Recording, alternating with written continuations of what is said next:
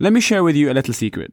Over the years, I came to a realization that whatever it is that I planned, whether it is to eat healthy or go to the gym, um, or perhaps learn how to play the guitar, I came to a realization that whenever I started trying them, I always, I always stopped learning a month and a half into it. It was always the six weeks threshold. I have no idea why, but that was always the threshold for me to stop moving on with whatever I was trying to learn. And I kept asking myself, why is that? And over the years, especially at the years of university, I came to a realization that it's because I was literally diving headfirst. I wasn't preparing myself, and more importantly, I was trying to change myself and become someone that I'm not. Here, I want to discuss with you the concept of the comfort zone and how that concept is flawed and what the real, actual concept should be. Let's discuss.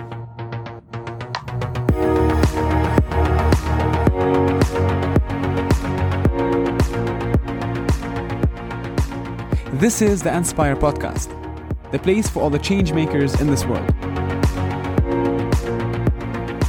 Keep an eye out to hear all the stories, the experiences, and the life lessons that could impact your life forever.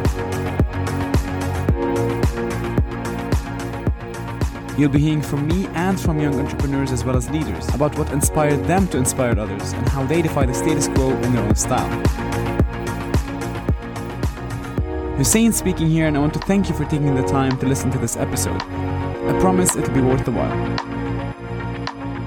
But without further ado, it's another day, another topic, another lesson. Let's begin. The internet talks about the comfort zone as this thing being um, inferior to you. This thing that, that's related to risk taking, that's related to doing something dangerous or doing something extremely novel to your life. And it's always something that's beyond who you are. And it's always something that's way far uh, away from you. And if you were to dig deeper into the internet, you'd realize that there's one very famous picture uh, that involves two different circles. And in these two different circles, one of them says the comfort zone. And it's essentially you in the center of that circle with a ring around it. And another, another circle, kind of like a segregated circle, that says that's where the magic happens. And that's where, if you were to step to that circle, that's where success is, uh, as per the internet's definition. And this is where I want to disagree. When we live in a world of social media or perhaps comparison with others, we happen to want to do new things not because we want to actually do new things. It's because we want to live what the internet shows us that we have to live. It's because we're trying to follow the trends. So whenever we try to eat healthy, think about it thoroughly. Why are you trying to eat healthy? Is it really because you want to live a healthy lifestyle or is it because you want to portray to people that you're living a healthy lifestyle? Now, whatever the reason is that you're doing it, it doesn't change the fact that what we're doing is that we're sleeping one day, having a holding a burger in our hands, and then waking up the next morning and deciding to bite off a cabbage. And then we maintain doing that, or we keep doing that for a day or two, and then third day we start questioning ourselves: Who even am I? Why am I even trying to do this? What's my what's my objective? Why am I jumping headfirst? And that's the question that I want you to ask yourself. Why are you jumping headfirst? Now, whatever the reason is that you're doing it, it doesn't change the fact that we're trying to change. We're trying to change who we are because we want to reach that magic. We're trying to actually change our, our core. We're trying to change who we truly are, what defines us. I'm not saying that what defines you is eating a lot, but what defines you is your own attitude, your own behavior, your own goals, your own objectives, your own way of doing things. It doesn't have to match anyone else's way, it's your own way. But the sad thing is that most of us think that we need to change overnight to be able to achieve things. And this is where I want to give you perhaps not a different approach, just a way of doing things that changed my own life or has driven my life towards actions and not just words. It's a very simple theory, perhaps philosophy, whatever you want to call it. I call it an attitude and, and a way of thinking. So over time, I came to realization that for me to do things, I don't need to change myself. I started asking myself the question, why am I even trying to change from the first place? Why am I even trying to change who I am? I don't really need to change who I am. Why don't I just start with myself, understand myself, understand who I am, understand where I want to be, and understand my goals and my objectives. And when I understand who I am, I can have a clear vision of where I want to be. And then I draw my own circle. I will not let anyone draw a circle for me. I will draw my own circle and I will call that the comfort zone. But that is only comfort zone layer one.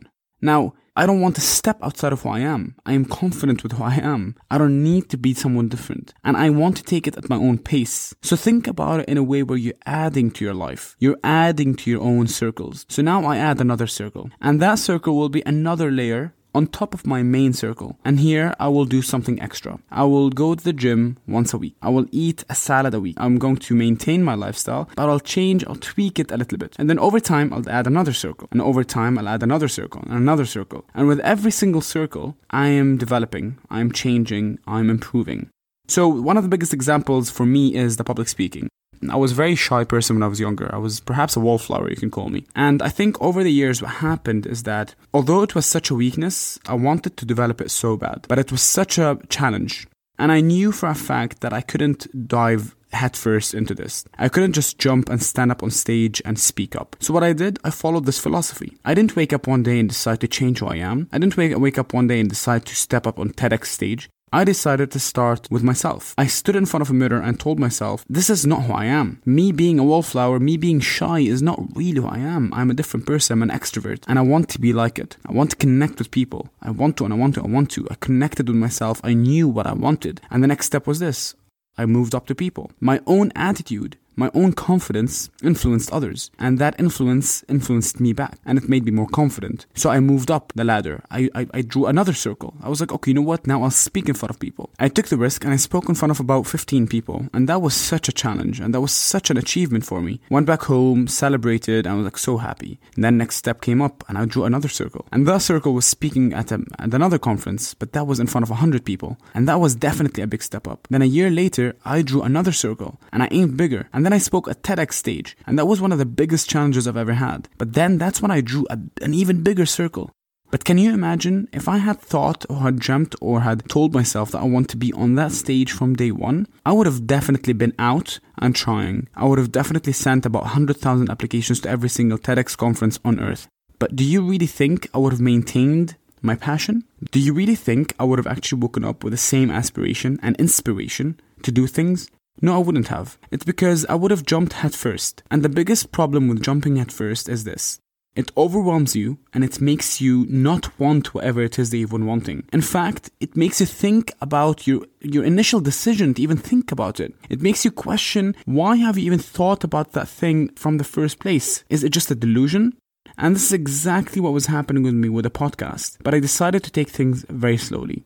And only when you take it slowly and step by step, although I know some people will disagree with this, but you will maintain the passion. It's healthy for the long run, not the short run. But you know the problem with this approach? Point number one is that so many of us follow this way of thinking already. But the point is, first, we don't realize it, which is the problem itself. Two, we follow it not because we want to. So we don't eat healthy because we want to. The new generation eats healthy in most cases is because we see others eating healthy. It is this concept of comparing ourselves to others that's really lethal, that's really dangerous, because it makes you follow things that you don't even believe in. You need to step away from that. You need to make your own decision according to your own life. It is your own circles, and don't ever compare yourself to anyone else. And point number two, it's fear. A lot of people think that in the process of drawing a new circle around you, you're not going to be faced with fear. Fear is always going to be there. Fear is always going to be part of this. And in fact, that's the best thing about it. Because really, fear will be your reminder that you have to do things. So to conclude this, I want to talk just a few points to wrap it up. You need to understand if you're to adopt this new way of thinking about the comfort zone, you're adopting a new mindset. Tell yourself that whatever it is that I want to do, I will take it step by step. If I want to read a book, go to the gym, eat healthy, whatever it is really, if I want to start a podcast, I can start it step by step. I can read, do my research, but of course, like everything else in life, it's not that simple. And since it's a mindset, then it's something you can train and you can practice. So start with the small things. The comfort zone doesn't necessarily have to be all the big things. It can be about the tiny little things. So the next morning you wake up, you know, start by doing your bed. Start by having breakfast an hour early or changing your breakfast. Uh, start perhaps by having a different conversation with your parents. Um, start sleeping earlier. Perhaps start reading a book before you sleep. Start challenging yourself in the tiny little things and drawing little tiny circles around who you are. What I want you to take from this very short podcast or very short episode is that in your life, you don't have to take things head first. And you don't have to stress out about not doing things. Because I used to do that all the time. But when you take things slowly and when you add a circle after a circle, you will change and you will live a healthy lifestyle for the long run. But most importantly, and this is the biggest lesson I want you to take from this, Don't ever try to change who you are just for the sake of doing things. Do whatever you want to do considering who you are. Let it play around you. Don't change yourself for situations. If you do that, it's going to be very lethal on you. Do things according and based on who you truly are. And only then will you be able to do things successfully and maintain it in the long run.